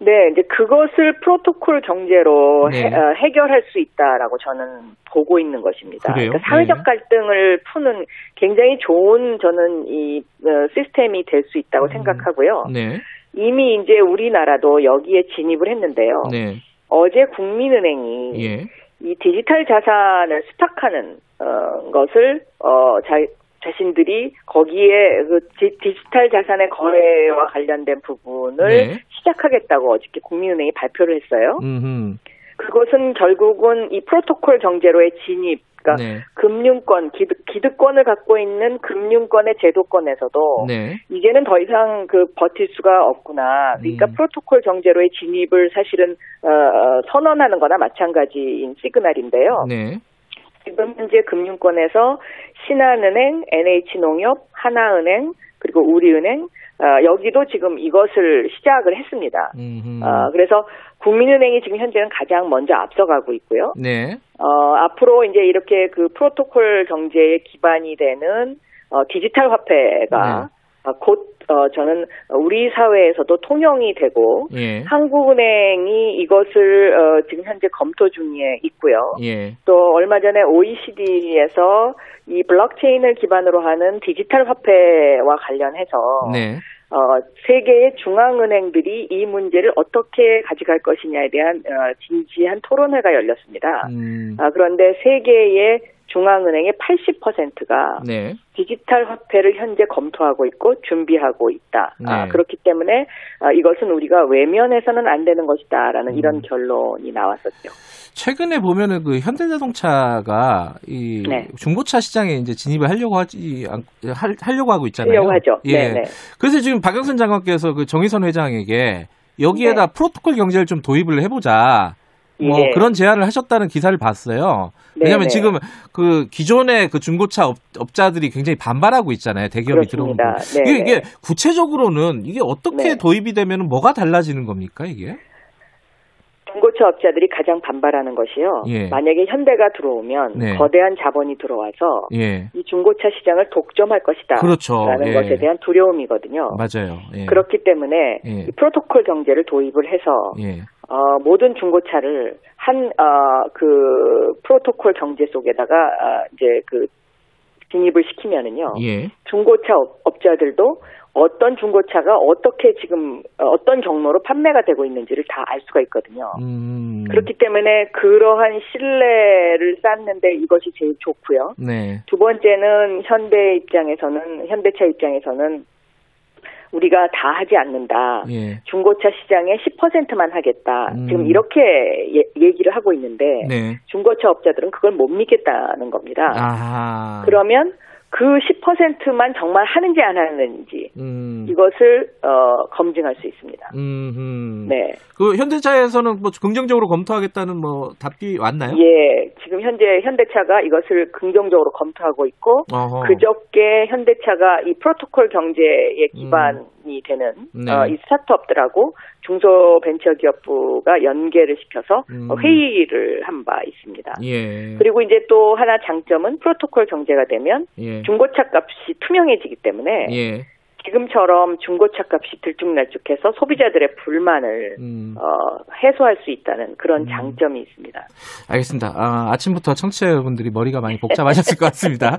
이게 뭐 앞으로 이제 진행되는 일이기 때문에 앞으로 네. 조금 더 구체적인 얘기들은 차차 해가도록 하고요. 어, 이, 네. 이것도 하나 여쭤볼게요. 저 최근에 보니까 창업기업 동향이라는 게 있더라고요. 이게 네. 사실 코로나 19 이후에 이제 폐업이라든가 이런 것들이 굉장히 심각한 사회적인 문제로 지금 보, 나타나고 있는데 창업이 늘었다. 이거는 언뜻 보면. 좀 약간 어, 모순적인 일인 것 같아요. 어떻게 해석해야 됩니까 이거는? 굉장히 긍정적인 신호죠. 어허. 그러니까 3분기 창업이 34만 3천 개로 네. 지난해 3분기에 비해서 13.3%나 늘었어요. 네. 그런데 여기서 특이한 것은 어, 기술 창업이 늘었다는 것입니다. 네. 어, 2분기에도 창업이 늘었는데 2분기 창업은 주로 부동산 임대업을 하시는 분들이 많이 이제 늘셨던 그런 예. 결과였고요. 예. 지금 3분기 창업은 어, 30대 이하의 청년 그리고 60세 이상의 장년층에서 네. 기술에 기반한 창업이 늘었다. 특히 이제 비대면 디지털화 부분 또 이제 그 전자상거래 부분 네. 하는 이런 어떤 우리 대한민국이 갖고 있는 어, 그 강점, 강점 분야에서 창업이 늘었다는 거는 앞으로 한국 경제가 그만큼 더 활발해질 수 있다. 그리고 ICT 강국, 디지털 강국으로 나아갈 수 있다라는 어, 그런 신호다라고 음. 해석이 되고 있습니다. 네. 음, 알겠습니다. 그 시간이 많지 않아서 이 얘기를 여쭤봐야 될 것 같습니다. 그 어, 청취자분들도 어, 네. 이, 이걸 굉장히 궁금해하는 문자들을 많이 보내고 계십니다. 서울시장에 어떻게 나오시는 건지 이거 이거 아, 이거 안 여쭤볼 수는 없잖아요, 제가 그죠? 네, 그 문제는 예. 어, 저한테 좀 진지하고 예. 어, 신중하게 생각할 시간을 좀 주셨으면 좋겠습니다. 아 그래요? 네. 어. 네. 아니 다른 분들은 막 이렇게 나온다고 선언도 네. 하고 막 이렇게 네. 열심히 뛰고 계신데 고민이 네. 좀 있으실 것 같은데 어떤 부분이 고민이신지 이런 부분을 듣고 싶어가지고요. 어, 지금 이제 음. 그올 한 해를 되돌아보면은요. 네. 그 2020년 한 해 대한민국 경제가 모두가 어려웠는데 OECD에서 가장 타격이 적고 또 내년도 성장률이 가장 높은 국가로 이렇게 이제 지금 네. 어, 지적되고 있죠. 지목되고 있지 않습니까? 예. 근데 그 근간에는 중소 벤처 기업들이 이 대한민국 경제의 허리를 받 치고 있습니다. 그래서 네. 굉장히 지금 경제 구조의 변화가 일어나고 있는데요. 네. 이러한 변화를 중소벤처기업부가 문재인 정부의 상징 부처로서 네. 지금 현재 굉장히 열심히 지금 하고 있고 또 예. 중소벤처기업이나 소상공인분들이 어려워하시지만 네. 저희가 함께 지금 이 어려움 속에서 어, 뒹굴어 가면서 이제 이 일을 하고 있는데 네. 과연 이것을 갑자기 그만두는 것이 맞느냐 하는 아. 이제 이런 고민이 좀 있고요. 예. 네. 그러니까 중소기업, 벤처기업 관련된 일을 조금 더 해야 되겠다라는 생각도 일부 있으신 거네요. 아, 아니, 그러니까 지금 현재 이제 이것을 좀 더더 탄탄하게 네네. 탄탄한 기반을 만드는 것도 중요한 매우 중요한 음. 일이지 않는가 네. 하는 이제 그러한 고민이 좀 있습니다. 네. 어, 여론조사에서 어, 서울시장 후보 적합도 여론조사에서 뭐 수치는 말씀드리기가 뭐 그렇지만은 일단 1등을 하신 적이 있어요. 그만큼 많은 사람들이 기대하고 있다는 거잖아요. 그죠? 이 부분을 또 무시할 수 없는 거 아닙니까? 아, 굉장히 감사하게 생각하고 있습니다. 그래서 예. 제가 좀더더 낮은 자세로 겸손하게 진지하게 그리고 신중하게 저한테 생각할 시간이 필요하지 않나 이렇게 생각합니다. 굉장히 신중하게 말씀하시네요. 요번에 개각하잖아요. 아마 네. 이제 개각에 포함된다면은 만약에 어, 장관님이 네, 그런 가정법 같은 것은 왜냐하면 인사권은 대통령님 몫이기 때문에요. 예. 어, 그것은 제가 뭐 더 이상 거기에 대해서 음, 말씀드리는 건 어쨌든. 지금 오늘 하신 말씀은 여전히 고민하고 계신다. 아, 이 정도로 더 이상의 말씀은 없으십니까? 네, 오늘 힘찬 하루 모두 되셨으면 좋겠습니다. 그리고 이런 어떤 우리가 경제 대전환 시, 음. 시기고 네. 지금이 100년 전에 네. 마차에서 자동차로 변화하는 음. 그 당시의 시기보다도 더 빠른 속도로 지금 변화를 하고 있기 때문에 네. 이런 변화 속에서는 앞서가는 사람은 음. 어, 정말 일확천금을 누릴 수 있는 많은 기회가 음. 주어지지만 네. 또 이것을 쫓아가지 못하시는 분들한테는 너무나 큰 아픔이 다가오는 그러한 시기입니다. 예. 그래서 올 한 해를 마무리하면서 이런 아픔을 가지신 분들, 이런 음. 분들에 대해서 저희 중소벤처기업부가 더 신경을 써야 되고 네. 또온 국민이 함께 예, 우리가 서로 서로가 서로를 보듬어주는 어, 그러한 어, 한 해로 마무리됐으면 정말 좋겠습니다. 그렇게 그렇게 말씀하시면 제가 할 말이 없잖아요. 알겠습니다. 그 어, 여성 후보 차출론 이게 사실 이제 이번에 어, 서울시장 선거, 부장, 부산시장 선거가 좀 구도가 그렇게 돼 있잖아요. 그 여성 후보 차출론에 대해서는 어떻게 생각하십니까? 이건 박영선 장관 개인에 대한 얘기가 아니라.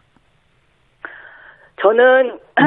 21세기 21세기가 3F의 시대라고 생각하는데요. 3F. 예. 이 이제 우리가 이 3F라는 것은 뭐 예. 그 디지털 경제나 플랫폼 경제, 프로토콜 경제라는 그, 예. 그 경제의 전환이 가져올 수 있는 중요한 F라고 생각합니다. 뭐죠, 3F? 여기서 F는 fast, 굉장히 빨라야 아, 되고요. 빠르다. 어. 자, fair, 공정해야 공정해야 되고요. 된다. 예. 네. 그리고 이제 또 하나가 이제 이 나머지 하나가요. 예. 어, 그, 어, 왜 망, female. 아, 비메일. 왜 망설이세요, 그거를?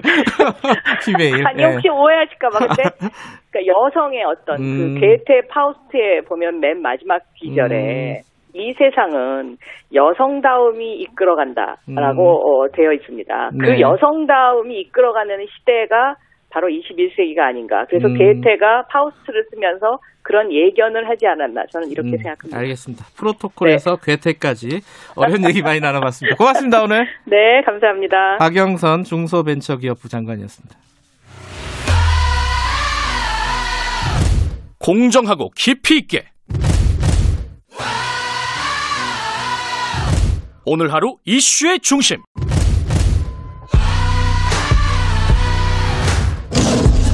김경래의 최강 시사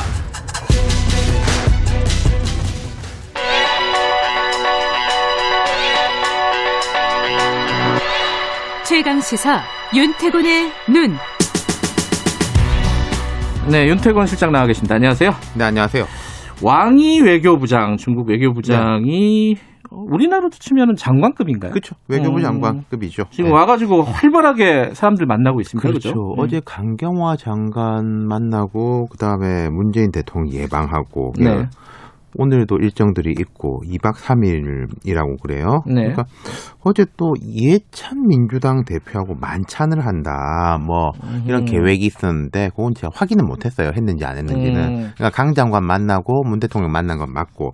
오늘은 뭐 지금 문정인 특보 음흠. 조찬한다. 뭐 박병석 의장하고 동영길 국회 외교통일위원장도 만난다. 야. 그렇게 계획이 잡혀 있다고 합니다. 뭐 필요한 사람 다 만나네요. 그죠? 그렇죠. 그래서 음. 뭐 이게 뭐 이, 너무 저기 한 거 아니냐. 어. 뭐 이낙연 대표는 그 지금 자가격리 중이잖아요. 아. 그래서 뭐 편지하고 뭐 이걸 보냈다고 그러는데 음, 그런데 이 왕이 외교부장이 일본 들러서 왔거든요. 네. 일본에서도 스가 요시히데 총리 예방했고 가토 가쓰노부 관방장관. 일본의 음. 관방장관은 number two입니다. 음. 그리고 모테기 도시미쓰 외무상 다 만났어요. 뭐 비슷하네요, 우리랑. 그렇죠. 음. 예. 그러니까 이제 일본에서도 그렇게 이제 다 만났고 이해찬 전 대표를 만나기 좀 독특하긴 해요. 네. 근데 이제 뭐 일본하고 비교해서 뭐 우리가 더 뭐 과하게 한다 음. 그렇게 보기는 어려울 것 같아요. 예. 뭐 일본 거쳐서 한국 온 이유가 뭐 따로 있을까요? 그러니까 어제 이야기한 것 중에 좀 명확해진 건 이거예요. 시진핑 주석이 뭐 오냐 마냐 이야기 있었지 않습니까? 예. 올해는 안 온다. 아하. 올해는 안 온다라고 말은 안 했지만은 코로나가 안정되면은 그 음. 우리가 국빈 방문 초청해 놓은 게 있거든요. 네. 거기에 응하겠다. 뭐 시진핑 주석이 그런 메시지를 전했습니다. 음. 그러면은 그 다음에 우리가 이제 공개된 것은 뭐 협력을 하고 뭐 코로나에 대응하고 우리가 예. 안 봐도 다 알만한 이야기들이 공개되는 거 아니겠어요? 예. 그런데 제일 핵심적인 건 이런 게 아닐까. 미 어떤가요? 대선 음, 이후. 음. 그러니까 미국이 이제 정권 이양기 조금 전에 이제 트럼프 대통령 메시지가 나왔더라고요. 아, 그래요? 이게 뭐 하나마나한 이야기일 수도 있는데 바이든 후보가 그 선거인단 투표에서 이기면 나 방 뺀다. 아. 그러니까 불복하는 게 아니라 이 절차대로 가는 것에 대해서 응한다 이런 건데 당연한 게 뉴스가 되죠. 그렇죠. 트럼프니까. 예. 그러니까 바이든 행정부가 트럼프 행정부랑 여러모로 달라지겠지만 단 하나 개선될 게 있다면은 중국에 대한 압박. 음. 그건 뭐 명확합니다. 음. 이야기도 많이 했었고 예. 트럼프보다 말은 부드럽겠지만은 예. 행동은 크게 달라지지 않을 가능성이 높다. 예. 뭐 이런 거죠. 음. 이게 지- 중국과 미국과의 관계 뭐 요 부분이 핵심이겠네요. 그죠? 그렇죠. 바이든 당선자가 지난 12일에 이제 문재인 대통령 첫 통화에서 이런 말을 했습니다. 한국이 인도 태평양 지역 안보와 번영에 있어서 린치핀 음. 핵심 축이다. 예. 에, 한국에 대한 방위 공약을 확고히 유지하고 북핵 문제를 위해 긴밀히 협력해 나가겠다 이렇게 말했는데 음. 그 미국에서요 인도 태평양 지역이라고 이런 이야기를 한 한 지가 몇 년이 됐어요. 음. 그 전에는 뭐 태평양 동북아 이런 이야기 했는데 인도 태평양이라는 이 권역을 이야기하는 자체가 중국에 중국을- 대한 압박을 음. 말하는 거죠. 그러니까 네. 우리한테 말한 게 어, 한국은 중국 압박에 있어가지고 되게 중요한 나라다. 음. 라고 이미 바이든 당선인이 이야기를 한 거죠. 네. 예. 그 중국 입장에서 보면은 어그 트럼프에서 바이든으로 옮겨가도 자신들과의 어떤 압박이라고 할까요? 미국의 압박 이런 그렇죠. 것들은 변하지 않을 거다. 그렇죠. 음. 그러니까 이제 일본하고 한국을 방문해서 좀 이제 분위기도 살피고 네. 그렇지 않겠습니까? 뭐 네. 미국하고 어떻게 되고 있는지 그리고 뭐 대중 압박에 너무 과대하지 마라. 뭐 이런 음. 식의 이야기도 했겠죠. 제가 한 걸 못 들었지만은 안 봐도 짐작이 가능하니까요. 뭐 미국밖에 없는 거 아니다 세계에 뭐 이런 얘기가 어, 좀 비슷한 그렇죠. 뉘앙스긴 하죠. 예. 근데 이제 바이든 행정부를 보면은 트럼프 때하고 달라질 게 분명히 있습니다. 동북아 관점에서 뭐죠? 보면요. 트럼프 대통령은요. 예. 한일 관계에 대해서 무관심했어요. 아 무관심. 뭐 인권 차원이건 음. 안보 차원이건. 네. 근데 민주당은 달랐습니다. 사실 음. 박근혜 정부 때 한일 위안부 합의도 오바마 정부의 정말로 강한 압박으로 음. 도출된 측면이 많거든요. 음, 음. 바이든 역시 한일 관계에 관심이 많고 그러니까 음. 과거에 이제 한일이 이렇게 뭐 정치적 역사적 이유로 사이가 안 좋으면은 미국이 뜯어 말리면 좀 못 이기는 척하면서 양국이 물러서고 그랬는데 트럼프 대통령은 뭐 나는 뭐 관심 없다 당신들 음. 싸우든지 말든지 그런 식이었단 말이죠. 이 상황은 우리한테 좀 유리할까요? 어떨까요? 글쎄요 이게 중국하고 보면은 예. 좀 유리하게 되는 게 있는 것 같아요. 어떤 무슨? 말씀이냐면은 예. 미중 사이에 끼어서 이제 곤혹스럽다. 이거는 뭐 우리의 상수죠 상수. 음. 근데 지금 이제 미국의 변화를 중국에 대한 레버리지로 사용할 수 있는 면이 있지 않겠냐 우리가. 음. 그러니까 중국 입장에서는 미국 새 정부가 들어와가지고 우리가 좀 더 미국하고 가까워져가지고 중국에 대한 압박 을 할까 이런 걸 조금 걱정하는 거 아니겠어요? 음. 최근에 보면은 뭐 6.25에 대한 항미 원조 논란 네. 이런 거 우리로서는 받아들이기 어려운 거지 않습니까? 예. 자기들끼리 한 이야기면 모르겠는데 우리 보고 인정하라 이런 식이니까 뭐 그런 것이라든지 뭐 한한령 뭐 이런 것들도 있고 또 음. 남북 관계에 대한 것도 있고 그러니까 미국 새 정부가 들어서는 상황에서 미중 사이에서 우리가 유연성을 좀 발휘하려면은 당신들도 성의를 보여야 할 음. 거 아니냐. 음. 이런 그런 접근이- 식의 유리한 침해 분명히 있다. 그렇죠. 예, 윤태곤의 눈이었습니다.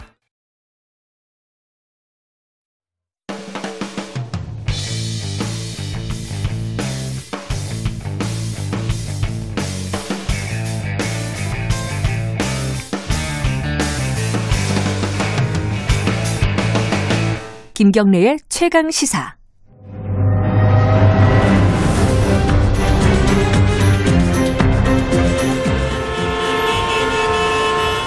GPS가 연결되었습니다. 김경래의 최강 시사 여의도 신호등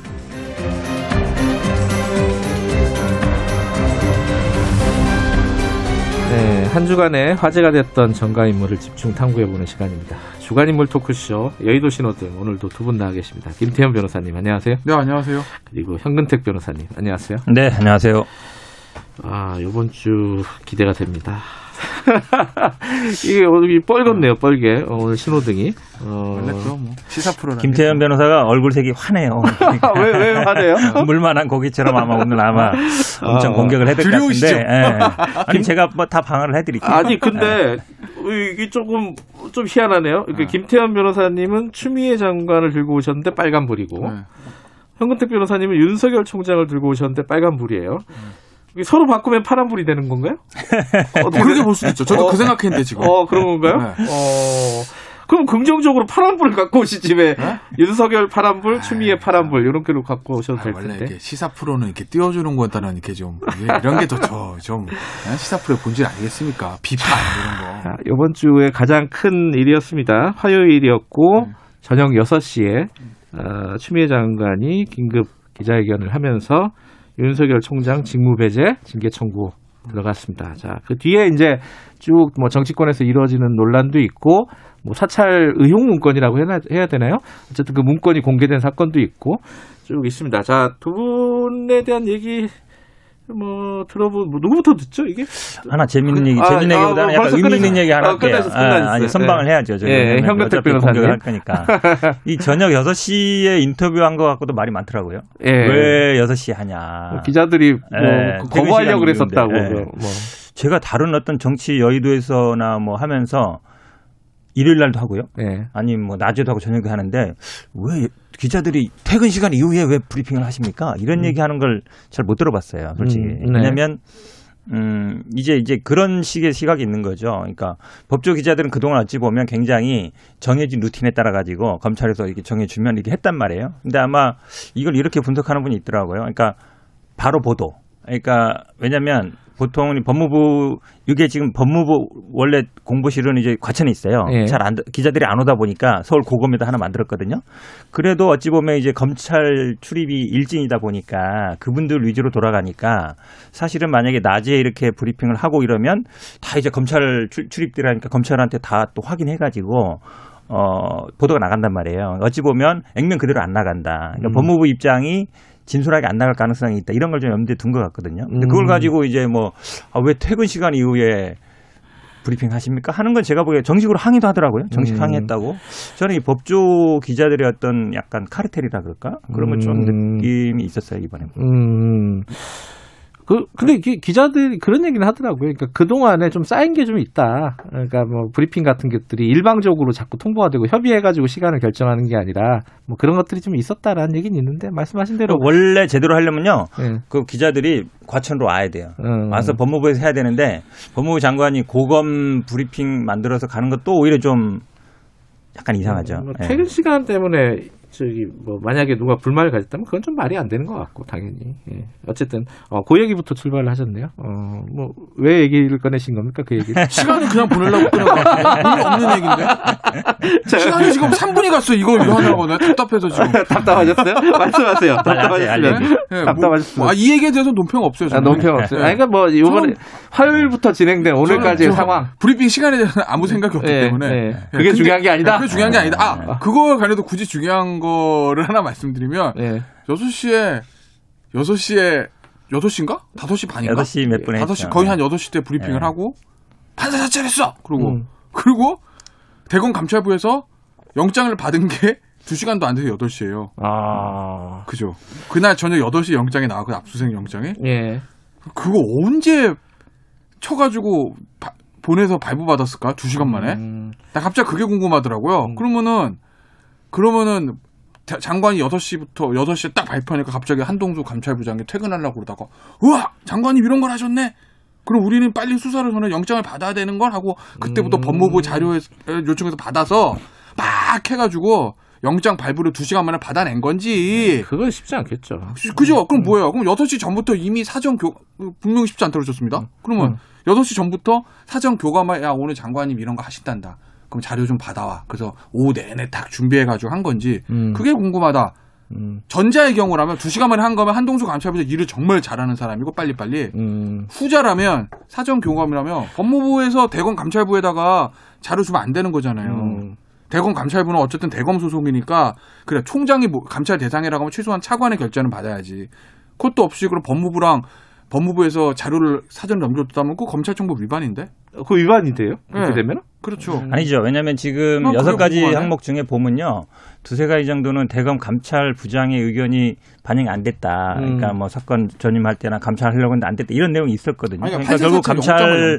가- 아, 형청 청구는 당연히 어 준비는 했겠죠. 제가 봐도 준비는 했을 것 뭐, 같은데 그러니까 그걸 어떻게 알고 그게 왜. 왜 그러냐면 사실은 사찰이 이번에 처음 나온 건데. 아니죠. 왜냐면 이걸 발표하는 뭐, 순간 알고 있었어요? 아, 모르죠. 나도 어, 모르는데 어, 아니죠. 사실은 기본적으로는 일단 집행 총장이 있는 상태에서 압수수색 들어가기 힘들어요. 음. 왜냐하면 당연히 총장이 수사권이 어쨌든 지휘권이 있는데 그 상태에서는 안 되는 거란 말이죠. 그러니까 제가 보기에 뭐 그 정도는 제가 그러니까 보기에 제 얘기는 예, 문제가 될 특권은 아닌 것제 같아요. 얘기는 8시에 딱 발표를 해요. 음. 그럼 이제 다 퇴근하려고 그러면 그때부터 밤에 준비를 막 해. 음. 자료가 많잖아요. 음. 아무리 압수수색 영장은 잘 나오지만 음. 어? 그리고 판사들이 기분 나쁘니까 내주겠죠. 어? 어? 그렇잖아요. 음. 네.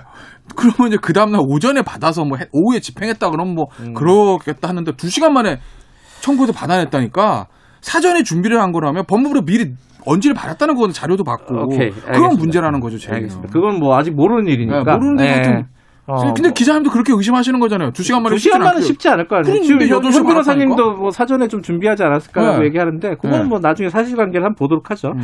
자, 근데 그, 그 영장을 받은 그 문건 있잖아요. 사찰 문건이라고 해야 되나? 사찰 의혹 문건이라고 그래야 되나? 사찰 문건 의혹이라고 해야 되나? 어쨌든 그 문건, 그 문건에 대해서 어떻게 생각하시는지 그게 나는 또 핵심일 것 같기도 한데. 그렇죠. 요거는 현 변호사님부터? 음, 지금 아마 이제 대검의 반박을 보니까 예. 평소에 공소 유지를 위해서 작성했던 것들이다. 하던 거다는 하던. 거다. 하던 평소에 거. 하던 일이다. 예. 그리고 공소 유지에 필요한 거다 이러는데 예. 이거를 그럼 어디서 작성했느냐가 중요한 거죠. 예. 왜냐하면 공소 유지는 공판부에서 하는 거거든요. 네. 대검 공판 송무부가 있어요. 네. 거기에서 뭐뭐 이렇게 선후배끼리 우리가 임- 어, 일을 하다 보면 이제 네. 인수인계를 해주는 경우도 있고 아 이 사건의 담당 검- 판사는 좀 이렇더라 이렇게 말로 해줄 수는 음. 있는데 이거를 조사한 데가 수사정보 담당관실이에요. 수사정보. 예전에 이름 뭐, 음. 뭐냐면 범죄정보 아, 기획관실. 범정? 그렇죠. 예. 옛날에는 범죄정보 기획관실이었어요. 이 말이 뭐냐면 수사나 범죄 정보를 이렇게 수집하고 그걸 음. 이제 나중에 문제가 되면 이제 수사로 넘기는 그 전 단계거든요. 음.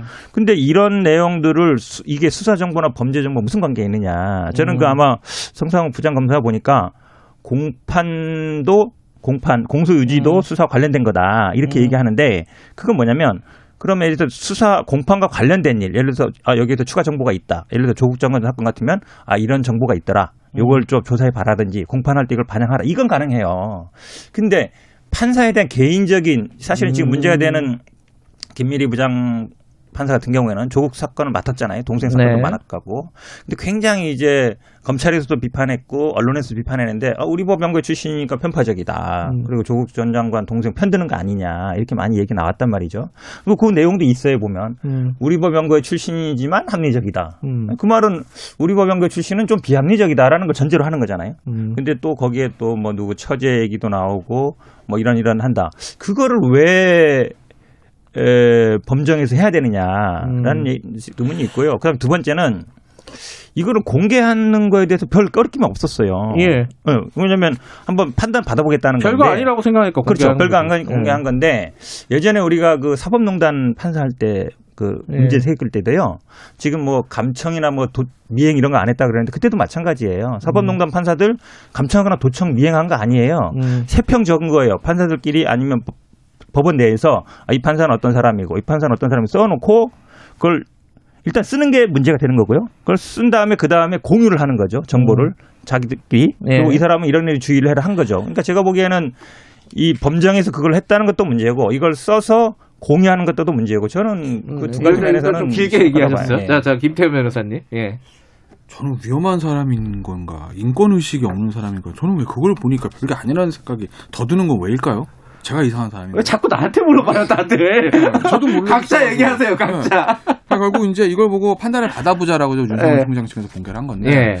그러니까 이제 마지막 말씀하신 그, 저 예전에 소위 말하는 법원 행정 블랙리스트. 그거 음. 지금 아마 막 직권 나면 거의 무죄가 나오고 있죠. 다 확정된 건 아니지만. 무리 야기 판사 뭐 이런 예, 거. 거기다 무죄가 예. 나오고 있어요, 지금. 예. 법적으로는. 예. 근데 그때 이제 우리가 유무죄 따지기 전에 이걸 문제를 삼았던 건 뭐냐면 그때도 뭐 뒷조사, 감청 이런 건 없었겠지. 군사독재 시절도 음. 아니고.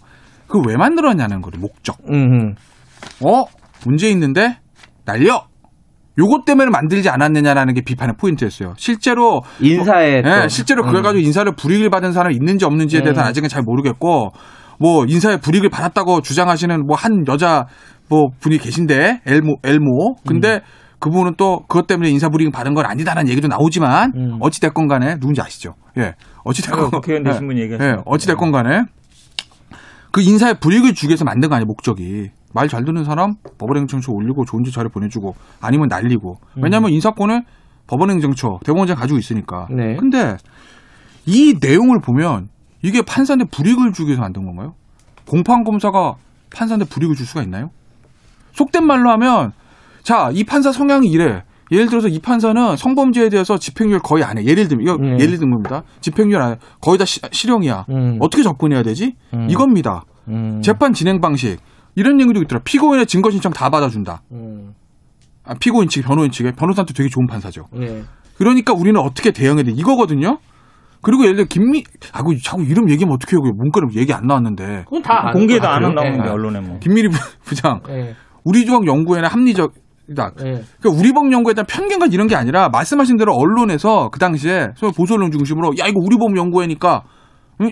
진보적인 사람이니까 조국 전 장관 편드는 거 아니야? 음. 막 이런 기사가 쏟아져서 사실은. 예. 그러니 자 우리 법 연구회니까 과로 그런 우려가 있을 수는 있으나 언론에서 그렇게 얘기하니까 합리적이다. 아니라는 거예요. 음. 우리에게 크게 불리할 거 없다. 그냥 가면 된다. 이 얘기입니다. 그리고 누구 누구 차장 처제. 근데 이거는요. 그 차장 누군지 모르겠습니다. 검찰 고위 간부잖아요. 차장이면 이 차장이니까 고위 간부. 이 차장인데가 몇 군데 안 되긴 하지만 고위 간부의 처제. 뭐 그 사람을 이용해서 우리 편을 이런 게 아니라 음.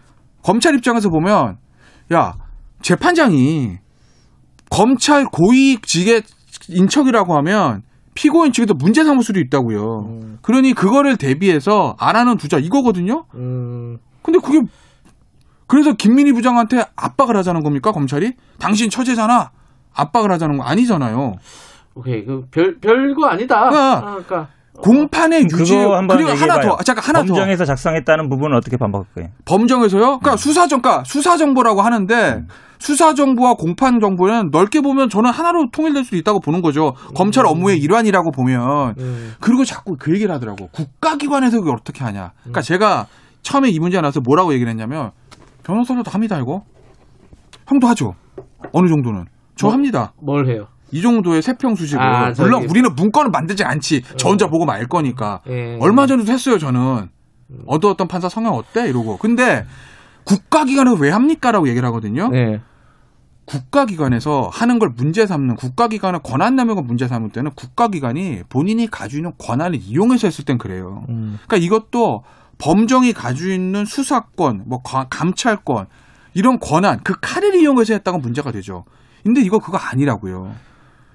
재판에 들어가는 수사 정보와 무슨 상관- 무슨 법정- 관계가 있냐고요. 법정에 들어가는 재판의 당사자가 충분히 판사의 성향이 있냐는 거죠, 범죄 정보, 얘기는. 수사 정보랑 무슨 관계가 있냐고. 아 공판 유지를 위해서 하는 거라니까요. 어, 공판부에서 그럼 해야지 왜 범죄 정보 아니 공판 하냐고. 유지를 위해서 예를 이 저 지원 부족이 때문에 백업을 한 거잖아요. 그리고 또 하나 음.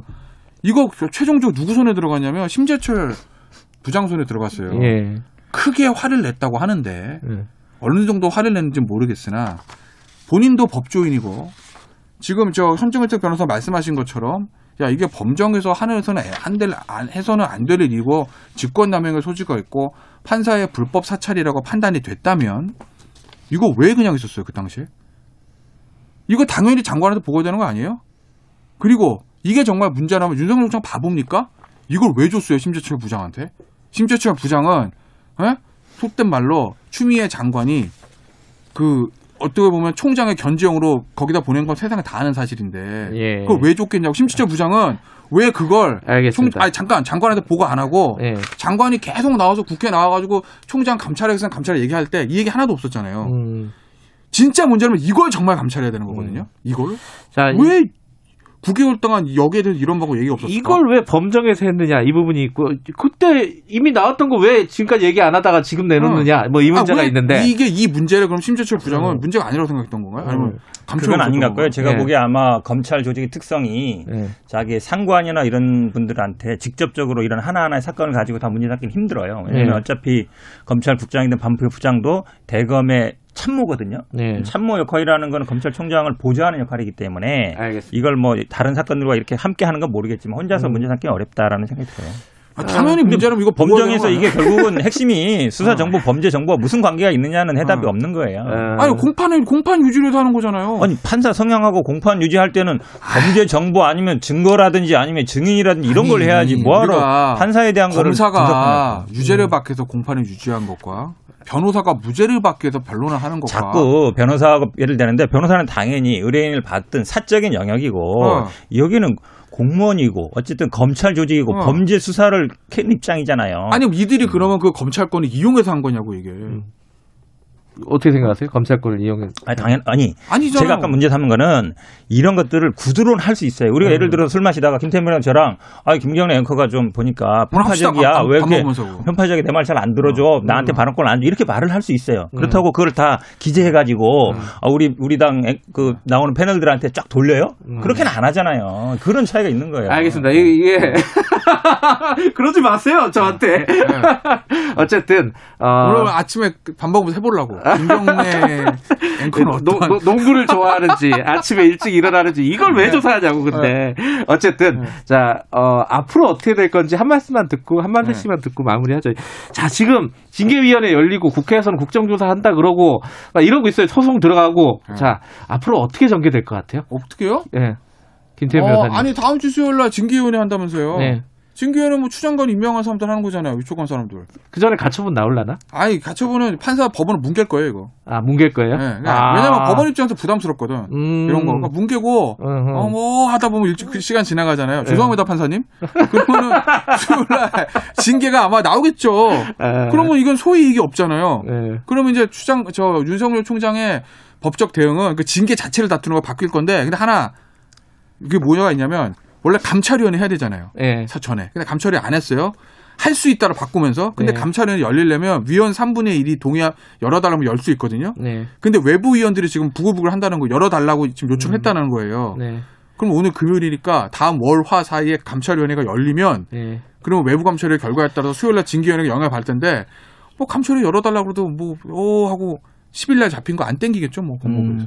자, 형택 변호사님 저는 좀? 달리 봐요. 그러니까 지금? 예.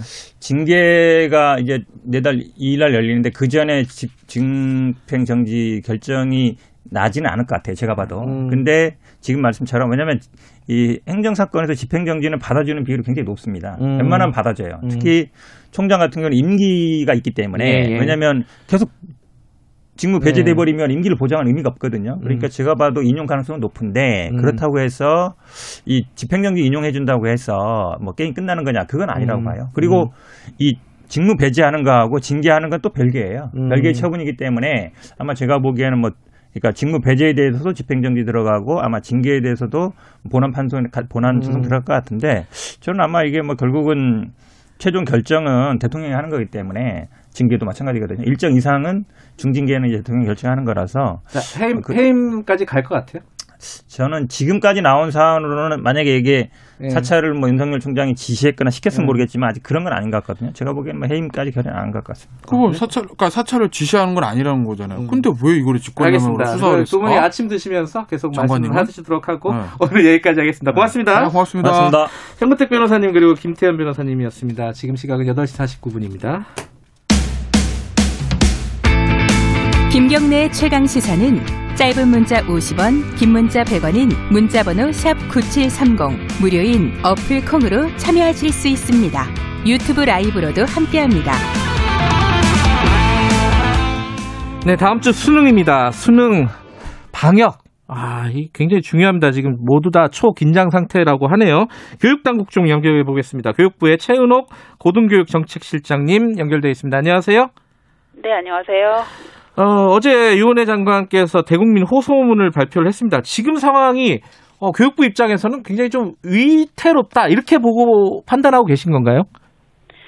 네, 아무래도 수능은 49만 명 학생이 응시하는 국내 최대 시험입니다. 네. 그래서 수능 방역에 완벽하게 성공하기에는 정부 힘만으로는 좀 어렵고요. 음, 네. 국민들 모두가 도와주셔야만 하기 때문에 예. 협조를 부탁드리게 됐습니다. 대표적으로 어떤 그 수능을 맞아서 어떤 방역 조치가 지금 추가적으로 진행이 되고 있는 거예요? 어떤 게 있습니까?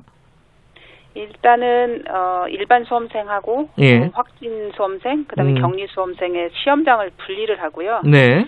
어, 일반 시험장 학교는 예. 그리고 모든 고등학교는 어제부터 음. 어, 원격 수업으로 전면 전환했습니다. 네. 그래서 어, 시험장을 소독하고 이제 칸막이 설치하는 걸 하고 음, 있고요. 네. 그리고 시험장별로는 뭐 마스크라든가 이런 방역 물품, 그다음에 음. 감, 감독관 보호 장비를 음. 구비를 하고 있고요. 예. 또 시험장별로 방역 관리 요원도 다섯 명 내외가 배치가 돼서 지금 음.